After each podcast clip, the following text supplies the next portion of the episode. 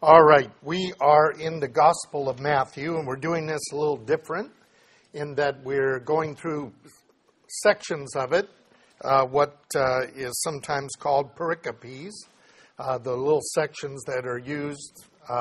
And then I'm discussing it briefly, and then we're closing the recording so that we can talk together.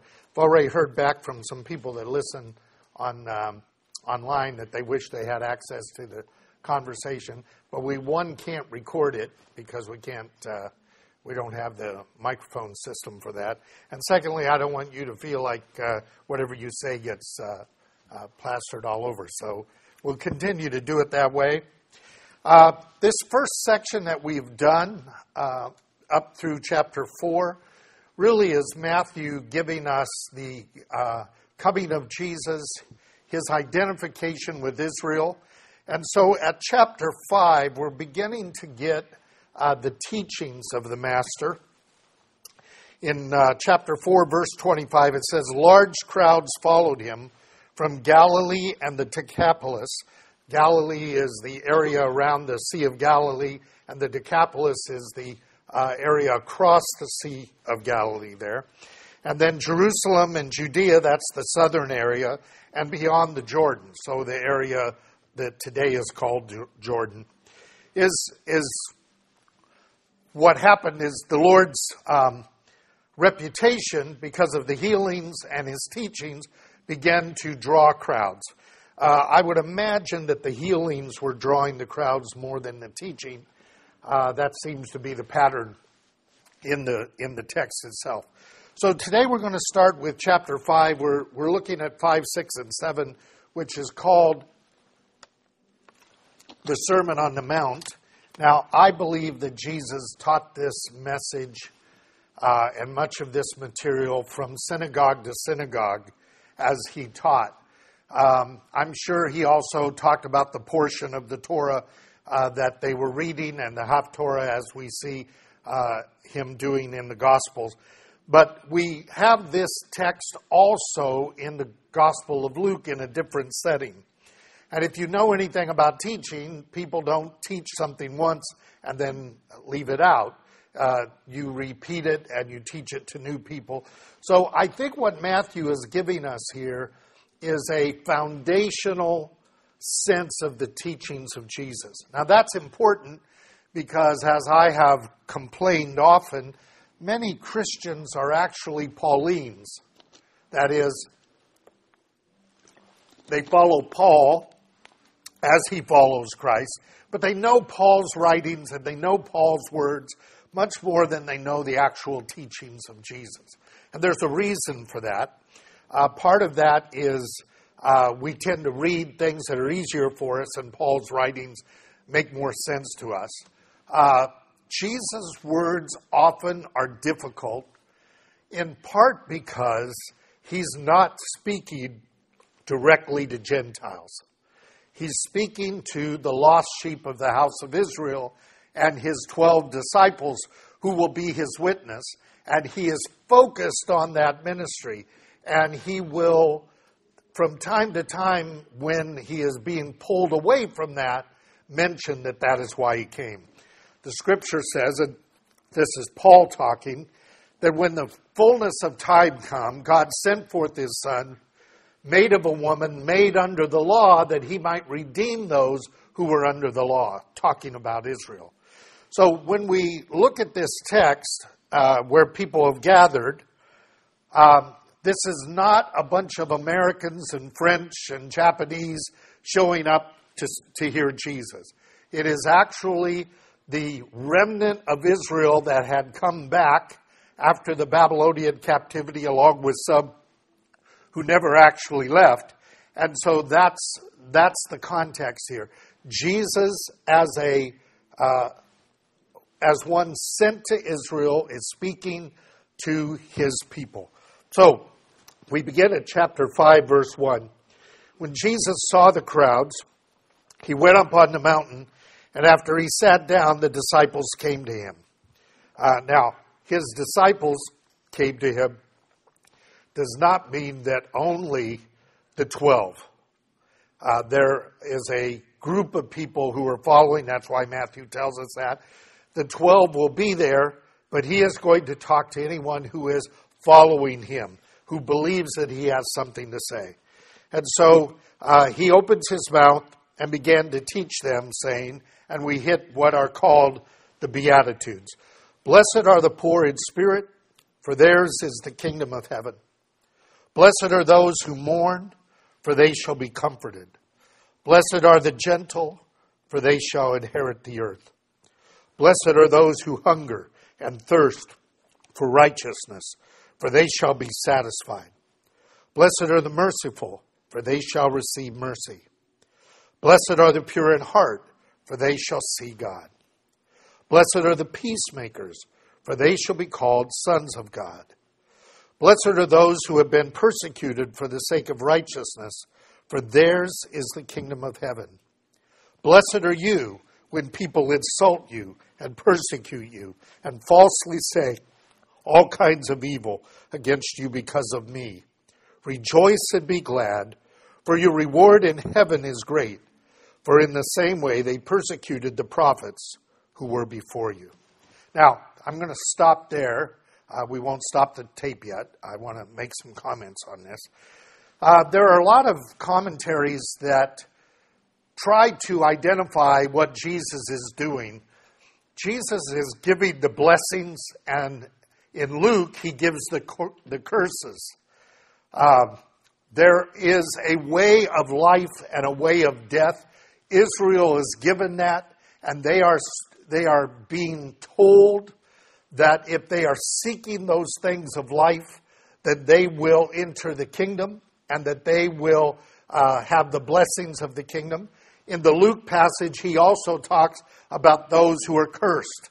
And so we have just a portion of it here in these verses. The ones I want us to particularly look at is that those who are poor in spirit, and those who mourn, and those who are gentle, and those who hunger for righteousness, and those who are merciful, and those who are pure in heart, and those who are peacemakers, are clearly those who are trying to follow the will of the Lord as given in the covenants, and are seeking kingdom-type reality in their lives. They are the ones who are going to be persecuted. And so those who have been persecuted for the sake of righteousness will receive the kingdom, because suffering is part of that entrance into the kingdom. And he adds to that in verse 11 that blessed are you when you are persecuted and treated evil because of me. So again, there is trying to live the way God tells us can bring about persecution, but also the testimony of Jesus can bring persecution. And we live in a country and a culture where that has been minimal, if at all, but that is not true around the world. And it may not be long true here in this context. So one thing I want to mention, and we'll open it up for any comments that you have.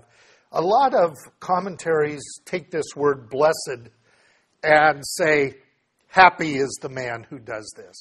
And I think that's an appropriate translation. If you think of it as we hear it in the Old Testament, happy is the man whose sins are forgiven.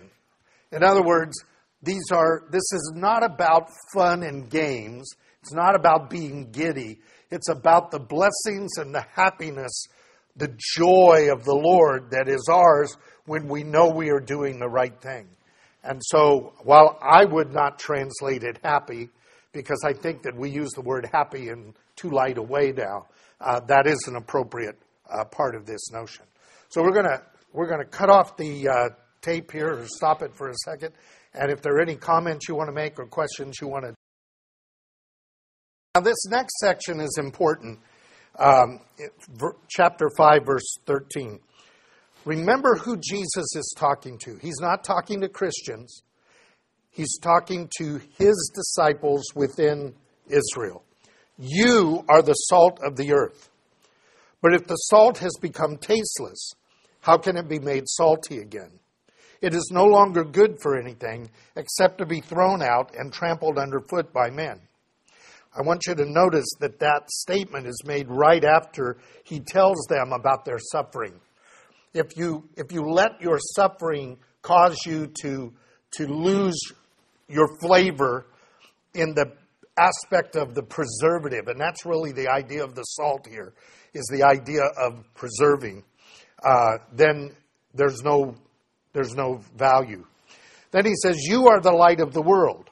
A city set on a hill cannot be hidden, nor does anyone light a lamp and put it under a basket, but on a lampstand, and it gives light to those who are in the house. Let your light so shine before men that in such a way that they may see your good works and glorify your Father who is in heaven." I'm going to stop it at that one, but I want to say something. Don't stop the tape yet, sorry. These two things, salt and light, are what Israel is supposed to be. Israel is to be a preservative because they have a priestly call for the nations. And they are a light to the Gentiles. They're a light to the nations. So Jesus is talking to these Jews who know the way of life because of the covenant. And he's telling them that they need to live that, even if they're persecuted for it, because their task as Israel is to be a preservative of the kingdom of God in the earth, when the earth is not very kingdom of God-like, and they are to be a light. But they're supposed to do this out in the open. So he says the light is not put under a basket. It's put up so that it will light the whole house. And so that's important. So then he tells them, let your light shine before men in such a way that they may see your good works, that is, you're obeying the kingdom commandments, and they will glorify your Father in heaven. Why? Because they're doing it because God has commanded it, not because they're great people. In other words, it's clear that they're obeying what God has said. God had told Israel in the Torah, when you do this, when you obey these commandments, the people around you will see them and say, what God? What people have such a God who is this wise and has this great understanding, right? So the idea is that they are to live these kingdom purposes because ultimately they're a manifestation of God to the Gentiles. Now, you have mostly heard these verses applied to us as Christians. And I think they do, in a secondary sense, apply to us.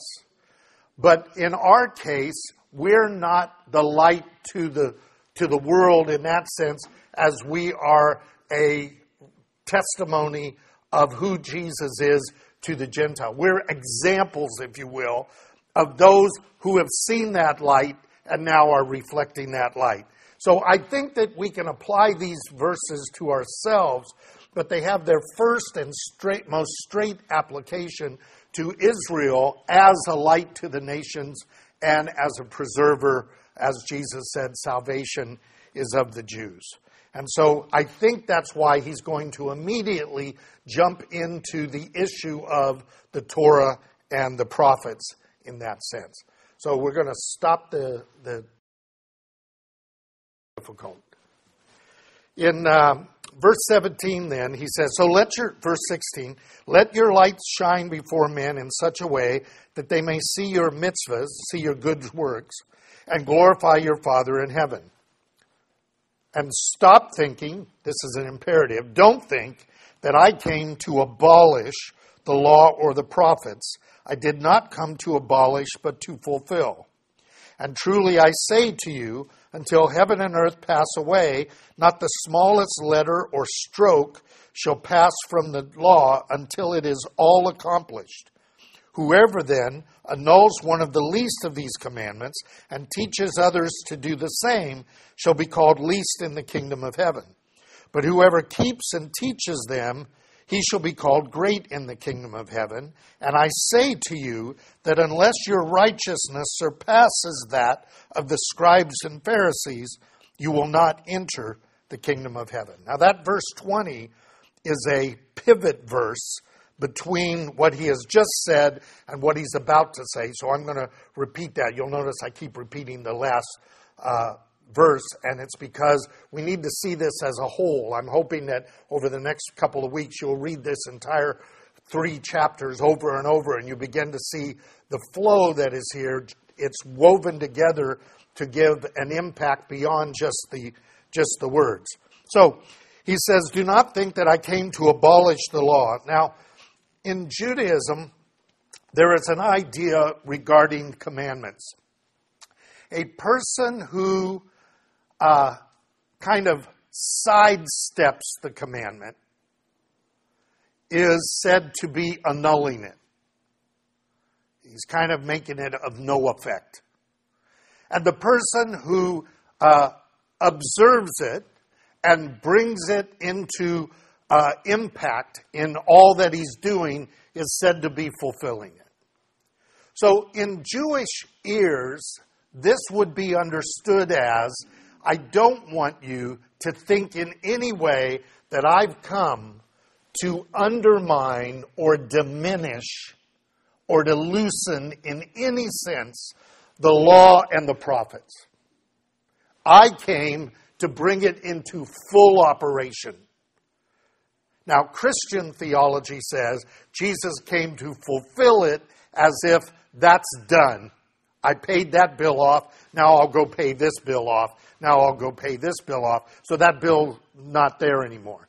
That is not what Jesus is saying. And he makes it clear he's not saying that, because he says, I tell you, until heaven and earth passes away, not the smallest letter or stroke shall pass from the law until it is all accomplished. 2 things have to be done before this Torah will be completed.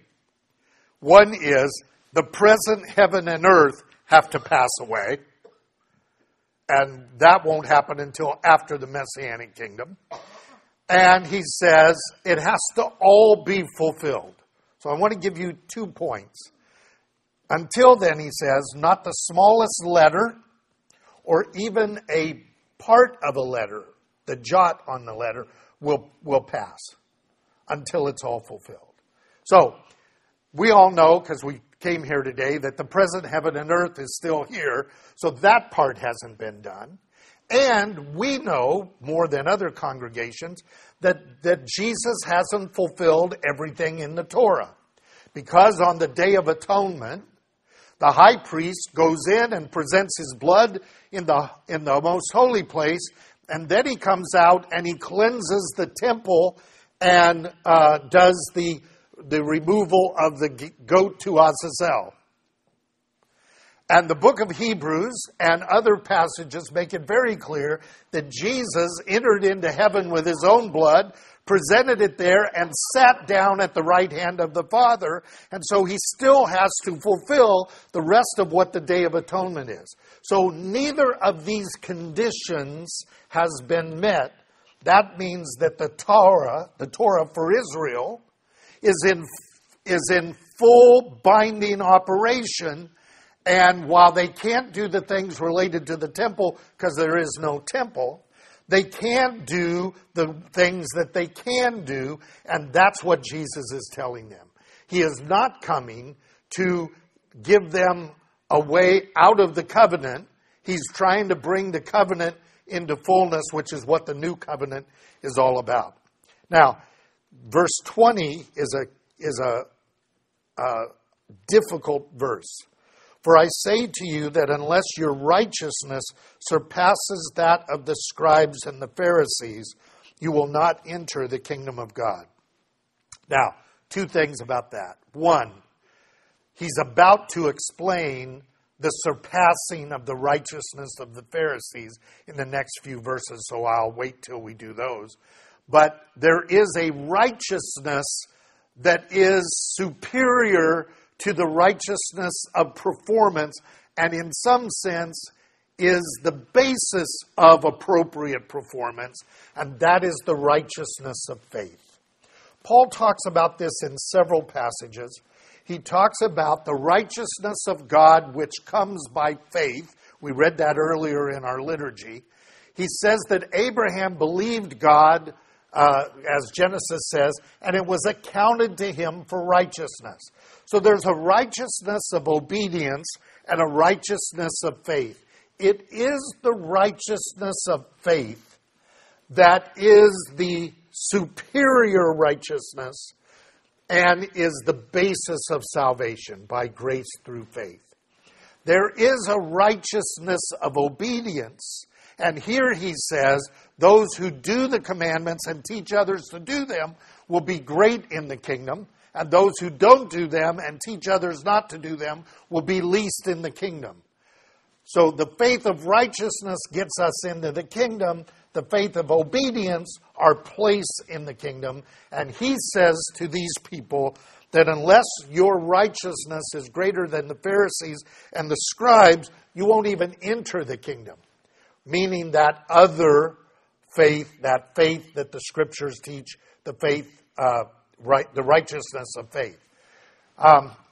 But it's important to understand that the Pharisees and the scribes gave the appearance of great righteousness because their appearance was an external conformity, not in every case, but in many cases, an external conformity to the text to give the appearance to men that they were obeying the Lord in these commandments. So he's about to address that, but before we do that, we'll stop the tape and address this. So, verse 20, I say to you, unless your righteousness surpasses the scribes and the Pharisees, you will not enter the kingdom of heaven. Now he's going to begin to talk about Torah commandments and the understanding that the Jews at his time were struggling with.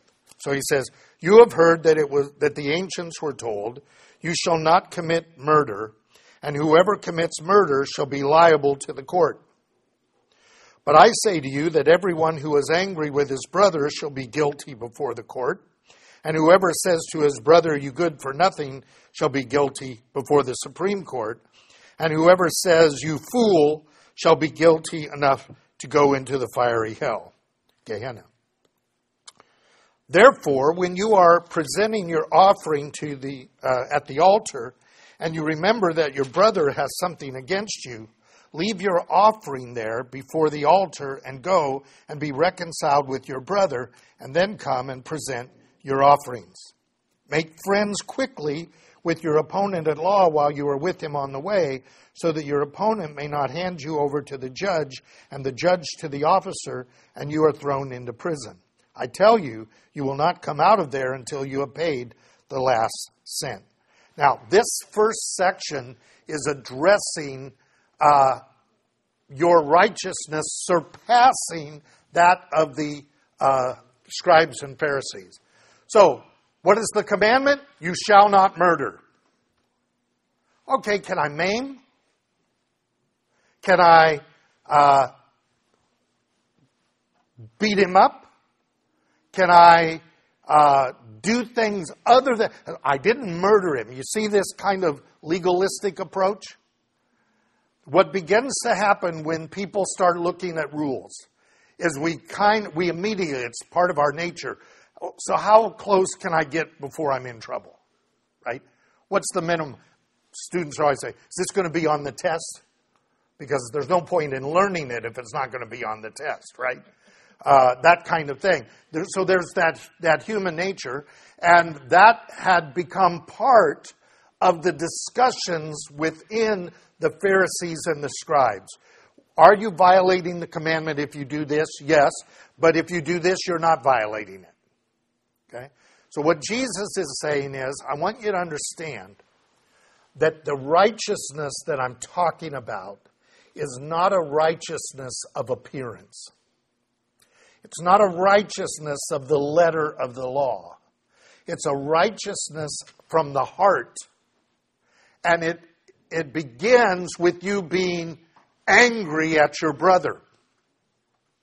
Or knowing that your brother is upset with you, but you're going to go on and praise God anyway with your offerings. So he says, I want you to understand that you are to deal with that anger towards your brother. You are to deal with those unreconciled relationships. And you want to do it before the other person decides they're going to take you to court. Because if they take you to court, there's not going to be any mercy in that. And you're going to pay the whole thing. So, two things. He says, you're bringing your offering. You know you've got a problem with someone. Go fix that and then come back. Because the unity and the love and the obedience is better than sacrifice. And this would have echoed to the Jewish people because they know those biblical texts. Then he says,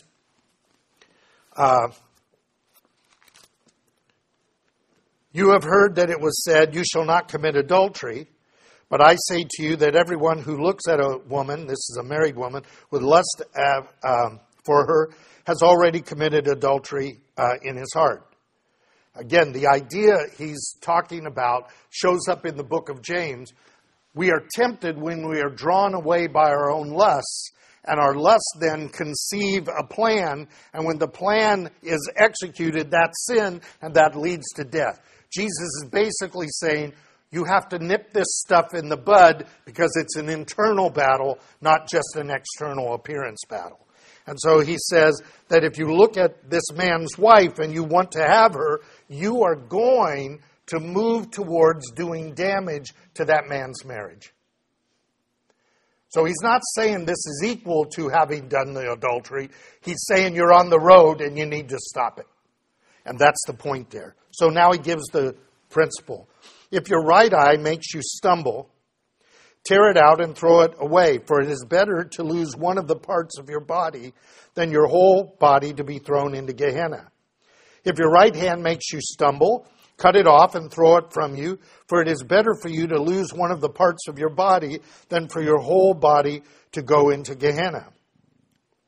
Now, the principle here, the point is, if there is something that causes you to move in the direction of disobedience and sin, you need to deal with that, even if it means being impaired from some things that you could do.